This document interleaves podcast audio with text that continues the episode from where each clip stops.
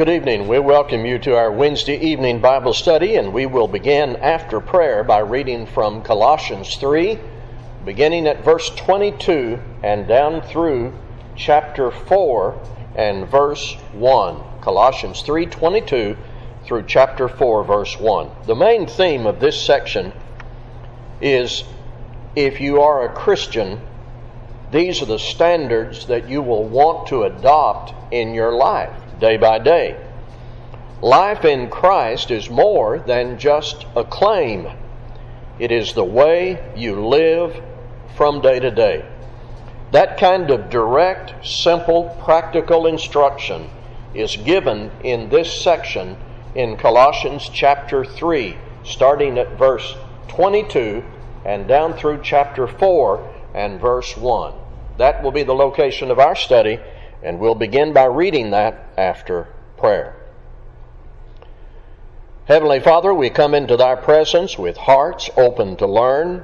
Help us concentrate on Thy teaching with intention to apply what we learn. In Christ's name we pray. Amen. Slaves, obey in everything those who are your earthly masters, not by way of eye service as people pleasers, but with sincerity of heart, fearing the Lord. Whatever you do, work heartily as for the Lord and not for men, knowing that from the Lord you will receive the inheritance as your reward. You are serving the Lord Christ. For the wrongdoer will be paid back for the wrong he has done, and there is no partiality. Masters, treat your slaves justly and fairly, knowing that you also have a master in heaven. Let me take a moment to reintroduce this section where our study is located in the latter part of chapter 3. Remember that beginning back with verse 18 and all the way into chapter 4, there is instruction for us pertaining to various roles in the family and in the workplace. And so, wives, husbands, children, fathers, servants, masters, instruction from God about how we conduct ourselves in attitude and action in these relationships. If the Word of Christ dwells in me, if I want to act as Christ directs, doing everything in His name, I'm pulling in some of the phrases from our previous study, then I'll want to know these instructions and follow these instructions as to my role in the family and in the work setting. And it may be of some value to observe how simply structured this instruction is. The role is identified, the responsibility is stated, and your relationship to the Lord is both the authority and the motive to act as Paul commands. And so, in this case that we're going to look at tonight, the role is servants, the responsibility is to obey, and the authority and the motive is fearing the Lord. And then we will get to masters when we get into chapter 4 at verse 1. So, from 18 through 21, I'm, I'm sorry, from 22 down, from 22 down, slaves, obey in everything those who are your earthly masters, not by way of eye service as people pleasers but with sincerity of heart fearing the Lord. Whatever you do, work heartily as for the Lord and not for men, knowing that from the Lord you will receive the inheritance as your reward. You are serving the Lord Christ. For the wrongdoer will be paid back for the wrong he has done, and there is no partiality. So, servants are to obey, and that obedience is described in these verses, and that is to be done fearing the Lord. And so, whereas we had from 18 to 21 family relationships and conduct that is fitting in the Lord in that setting, here we move to the workplace. And I need to say something that can become a distraction when you come to sections like this in the New Testament. Give me a moment to try to remove this distraction. In the first century, under Roman rule and Roman culture, in places, especially out in the provinces like Colossae and Ephesus and other places, there was the institution of slavery. Servants or workers were not employed in the same way people today enter into employment. And servants and workers in Colossae and other places did not enjoy the individual freedom that we take for granted in the modern workforce with employee rights, especially out in the Roman provinces like Colossae and Ephesus. There was something called voluntary indentured servitude. Voluntary indentured servitude there was an existing institution of slavery in the first century, but it was not the same as pre Civil War slavery that we are familiar with in our history, that we see in movies, and that we deplore. First century slavery was most often indentured servitude. People without land or profession or good income could sign themselves over to a master voluntarily and become servants to pay a debt or to earn some income during a set period of time. And that was the slave master relationship that existed mostly out in the provinces in the Roman culture. Uh, there is simply no historical evidence that first century servitude was anything like pre Civil War slavery in this country, the exception being in the city of Rome under Nero. Paul is writing out to one of the provinces in Colossae. So, what we need to do here is try to delete from our minds the imagery of pre Civil War slavery and think of this more in terms of a servant master relationship. Or, in our vernacular, in our economy today, an employee employer relationship. That's how we would apply this teaching today. So, several words here. You start with this word obey. And I think most of us know what that signifies. This means compliance, following rules and policy, fulfilling your job description arriving on time, everything that is involved in faithful employment and honest work ethic. That's how we apply this today. But then notice what it says next. Obey is explained in the words that follow. It says, obey in everything. So let's add that to it. Here's another statement that I call a statement of scope. We talked about that Sunday. In chapter 3, back in verse 17, there's a statement of scope where it says, Whatever you do, do everything in the name of the Lord. Verse 23, whatever you do. And here is another scope statement in verse 21 in everything. Therefore, you cannot, as an employee, look at that policy and procedure manual and say, well, I like this over here on page 17. I'll comply with that. But this policy and these rules over here on page 41, I just don't like those, and so I'm not going to obey those. That's not the attitude that is consistent with what Paul is saying here. You can't just pick out the policies and procedures you like and ignore what you don't like. Obey in everything those who are your earthly masters. Now, there is something we call the Acts 5:29 exception. You remember we've talked about that before, the Acts 5:29 exception. You can write that passage down and consult it. If a human authority ask you to sin, what is your answer going to be? No.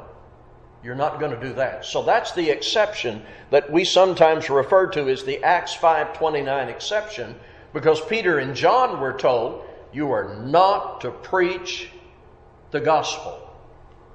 But God told them to preach the gospel. So Peter and John had to say, no. So we call that the Acts 5:29 exception. So if your boss tells you, listen, on this record down here, we want you to lie.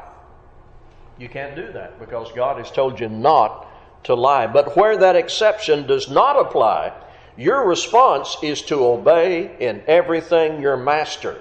And if you have trouble with slave and master or servant and master, just think of worker and supervisor. Your response is to obey in everything your boss, your supervisor, your employer. And then we have another phrase that helps us understand the scope of this obedience. It says, not with eye service. If your work looks good only when someone is looking, you have violated this. If your work is acceptable only when you're being watched, that's not pleasing to the Lord. If nobody's in the office, nobody is watching, the boss is out for the day, the Christian will work with the same diligence, the same excellence and honesty as if everybody were over his shoulder watching. The Lord, we know, is always watching. Of course, I guess today there are those video cameras, and so somebody's always watching.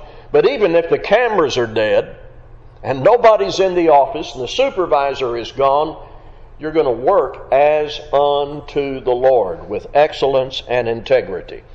And that brings us now to motive. The next phrase.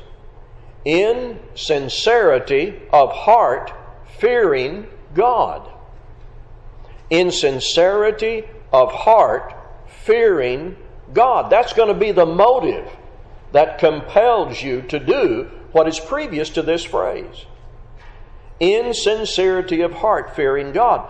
The motive is not just to get that check on Friday or every other Friday or whenever payday is.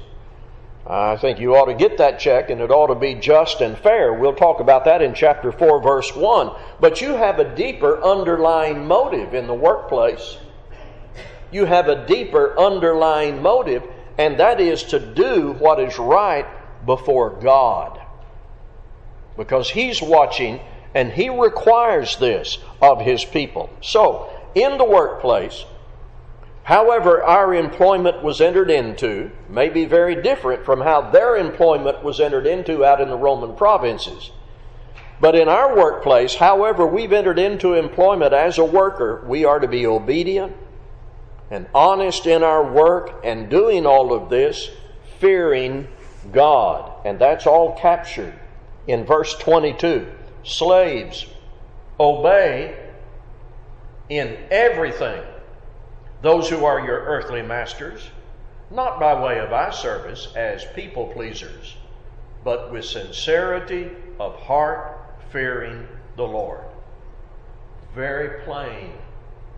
And we must embrace it and act that way in the workplace. Your comments before I continue. Verse 23 deserves our attention. And it's a scope statement. You see that in verse 23? Whatever you do, work heartily as for the Lord and not for men.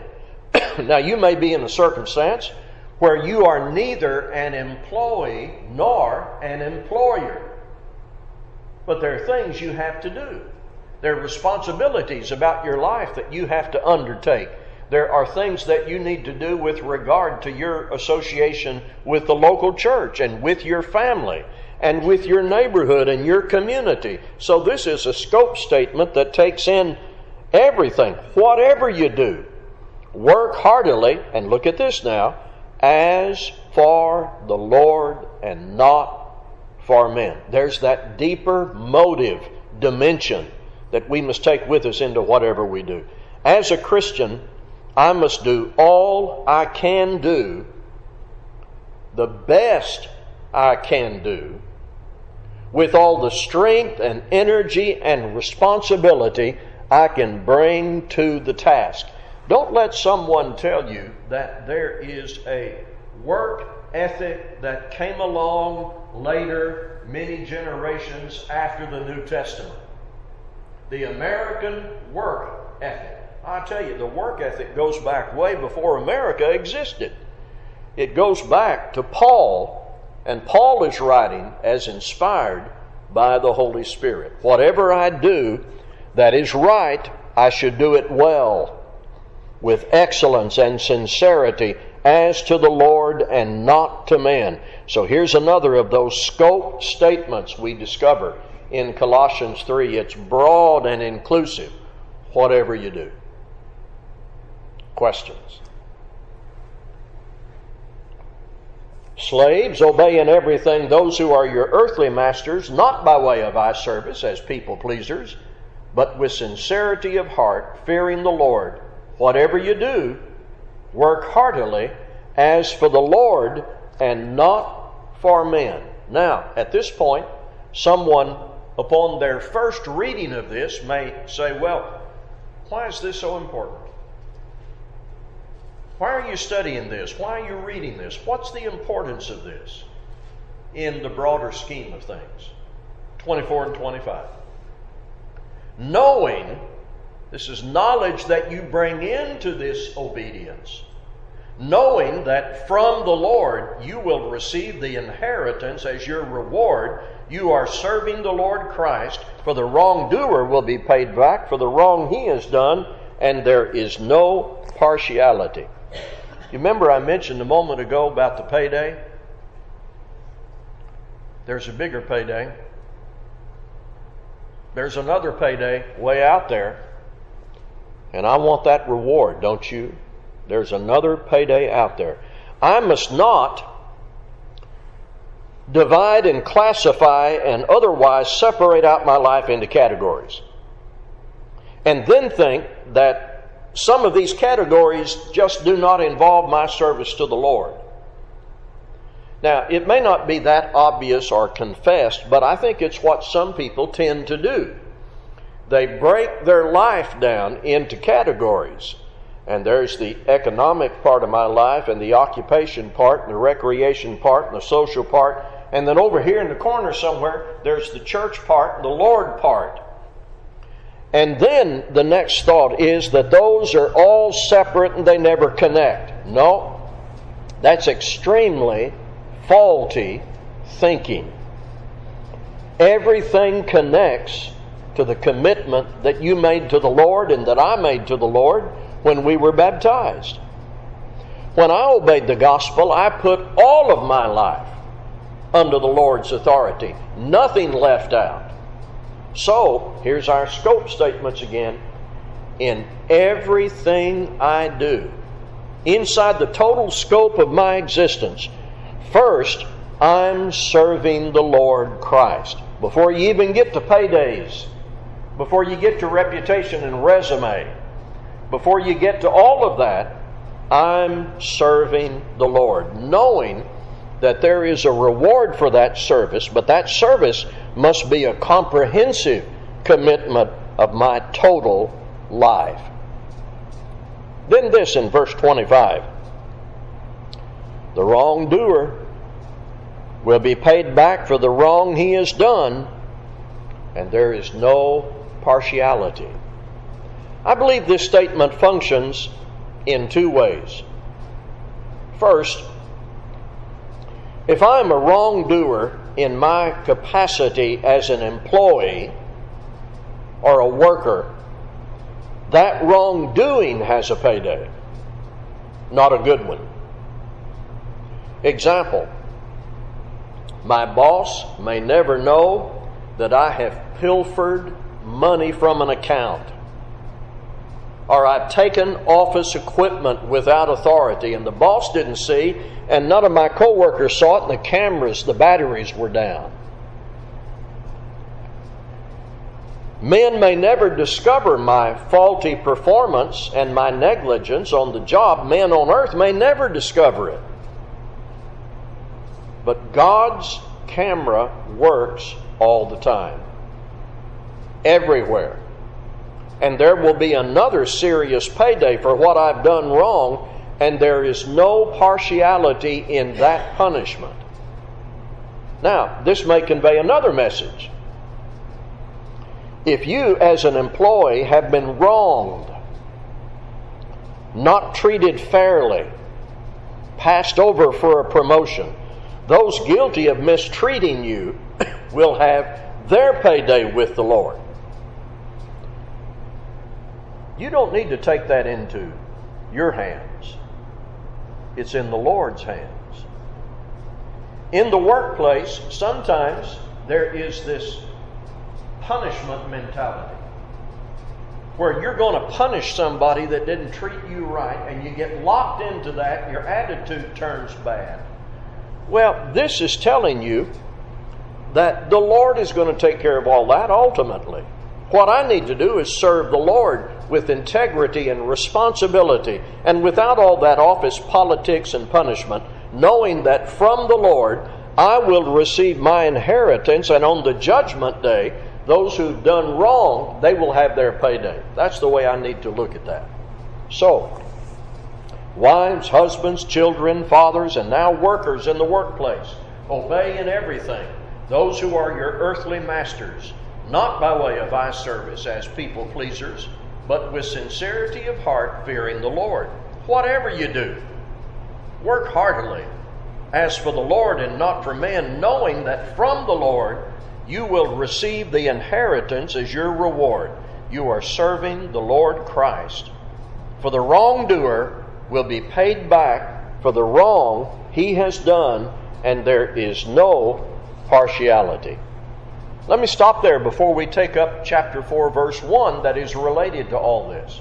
Questions or comments? Yes, ma'am.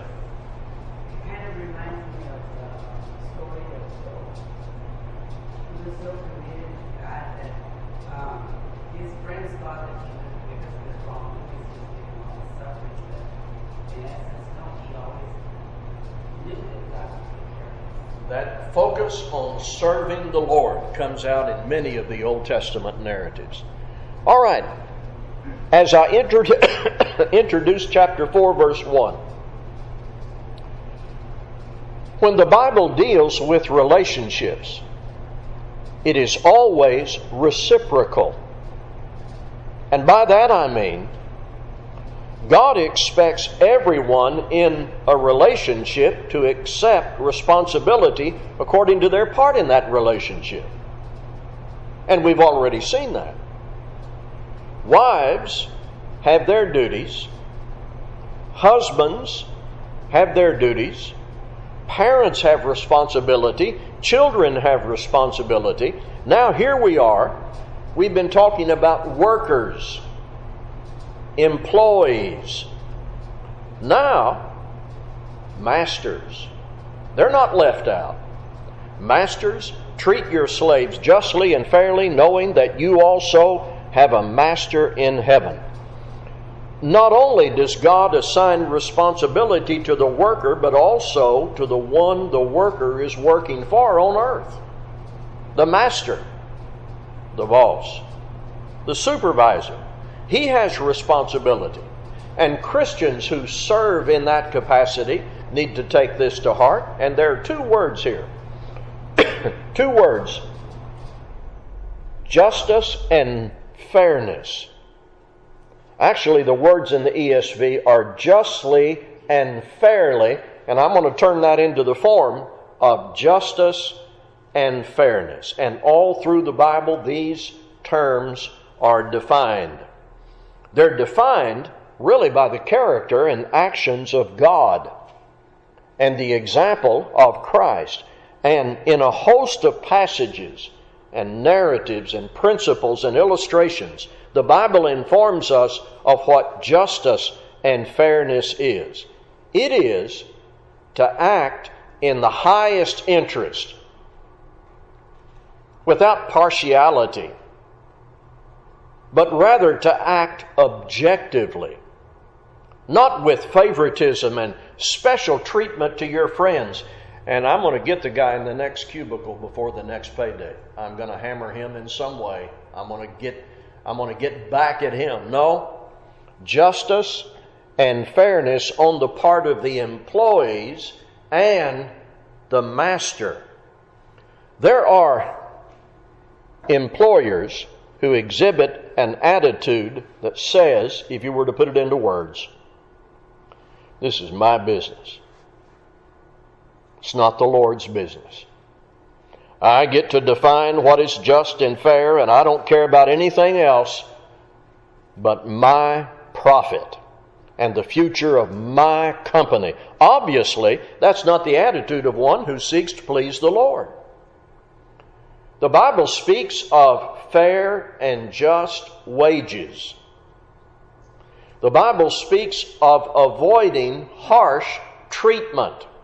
We actually covered that back in verse 21 about fathers. Do not provoke your children. The Bible speaks against harsh treatment, even when you have authority.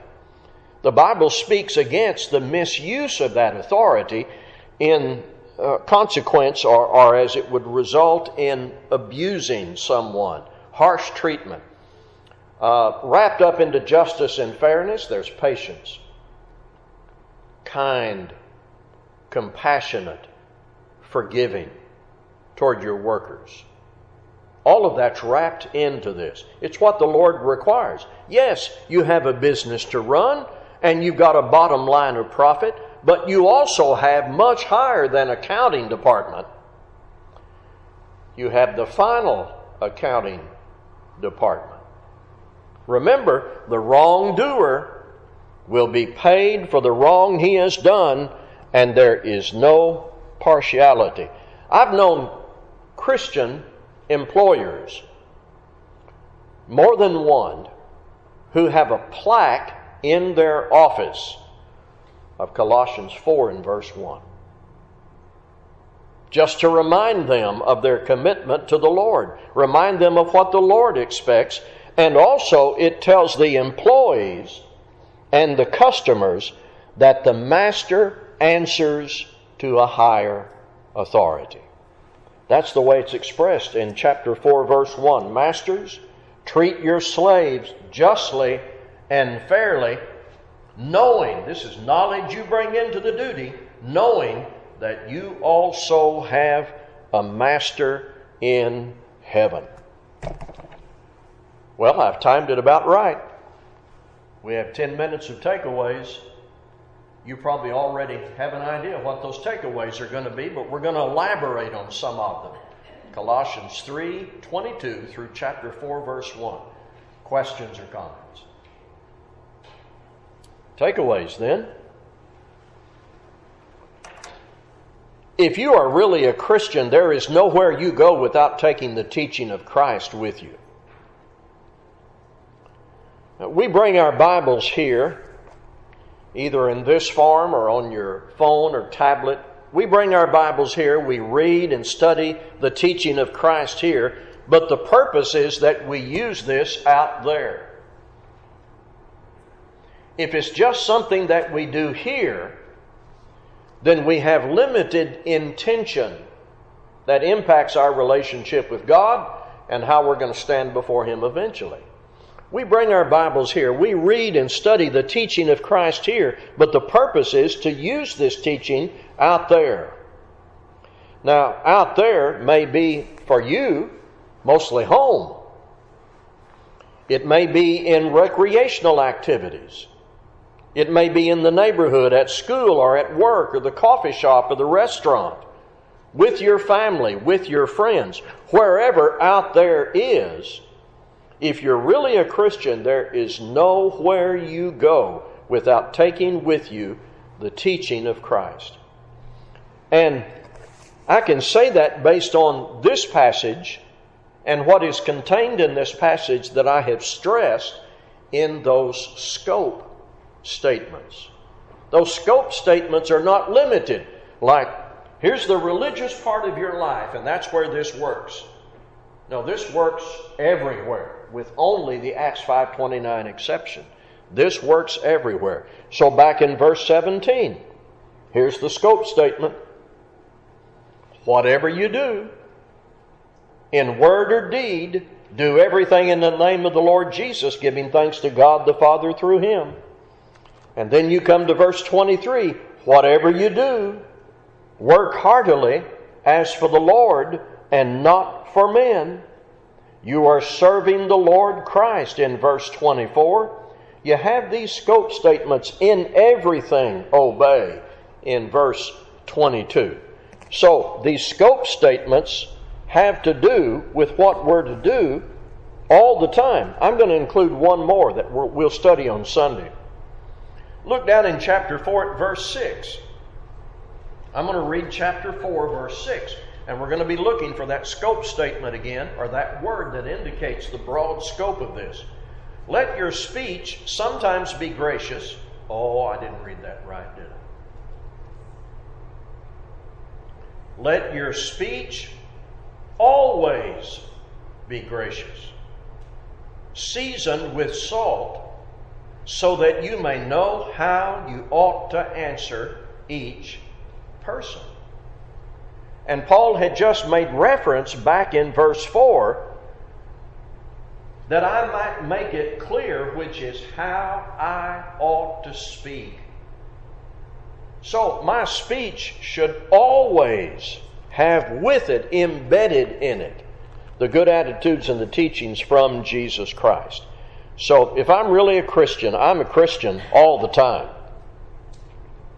Every location, every relationship, no matter how bad or good or how much pressure I'm under or how irritated I might be, I'm determined to do everything in the name of the Lord Jesus. Occasional Christianity is not a biblical concept.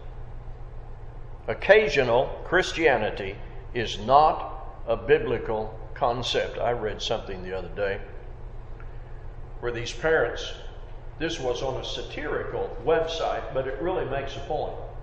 These parents said about their 22 year old daughter, We don't know why she lost her faith. We took her to church every Christmas and Easter. See how that makes a point? There's no such thing as occasional Christianity in the Bible. Number two, I want to highlight again this phrase in verse 22 with sincerity of heart, fear the Lord. That's integrity and genuineness in your relationship with God. This, this is God based, everything we're talking about. Now, your boss may not be godly at all. The policies in your workplace may sometimes be confusing and hard to follow.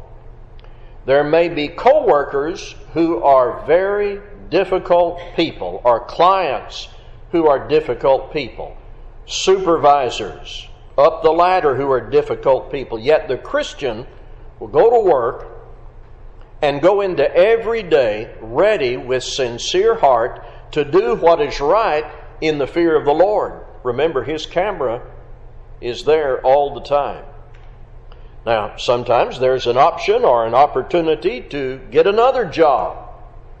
Sometimes there is no such opportunity. The Christian refuses to sacrifice integrity and slough off work performance because there's somebody in the workplace he doesn't like, or there's a policy that he disagrees with. There's usually a procedure you go through if there's a policy you think might be changed, but that procedure is not disobedience. Paul explains this kind of sincerity and godly fear excludes eye service. There are workers or employees who just meet the bare minimum of job performance. I know some of you who've been in the workplace, you've probably seen that. People who just meet the minimum, bare minimum requirement in job performance. Just enough to stay on the payroll, claiming that the boss isn't fair and the policies aren't good. So when the boss is looking or the video camera's on, it looks like you're doing a great job. Well, that's eye service. Or it is service just for the eye and pleasure of the boss to get the paycheck. Such an attitude is excluded here. Do the work you are paid to do and do it not just for the company or the boss, but because the Lord expects excellence. The Lord expects excellence. And here's the way I'm going to conclude this. There may be audits and accounting here on earth to look at the bottom line and check job performance, and there may be evaluations. in your workplace where you are evaluated, or maybe as a supervisor, you evaluate someone else. Well, there is a final audit and a final job performance evaluation that's going to be given. Knowing that from the Lord you will receive the inheritance as your reward. You are serving the Lord Christ. For the wrongdoer will be paid back for the wrong he has done, and there is no partiality. So, there may be injustices that you observe and unfairness and harsh treatment and overwork, and you may be underpaid and there are policies you don't like. If God's will has been violated, it will all be made right someday. And what my responsibility is, obey in everything those who are your earthly masters. So, final questions or comments? The Christian in the workplace might be a title that you would attach to this in Colossians 3 22 down through chapter 4, verse 1. You've heard me express before how sometimes chapter divisions in the Bible do not really take you to a new subject, but just extend. Uh, that's why in Bibles that are paragraphed, it very likely that this paragraph is going to take in 4 1. Because 4 1 is really a part of the discussion that's ongoing from 22 to 25. And so now the chapter division, if they had asked me to do the chapter divisions, but they didn't. The chapter division would start in chapter 4, verse 2, and that's where we'll be Sunday morning. Thank you for your good attention to our study.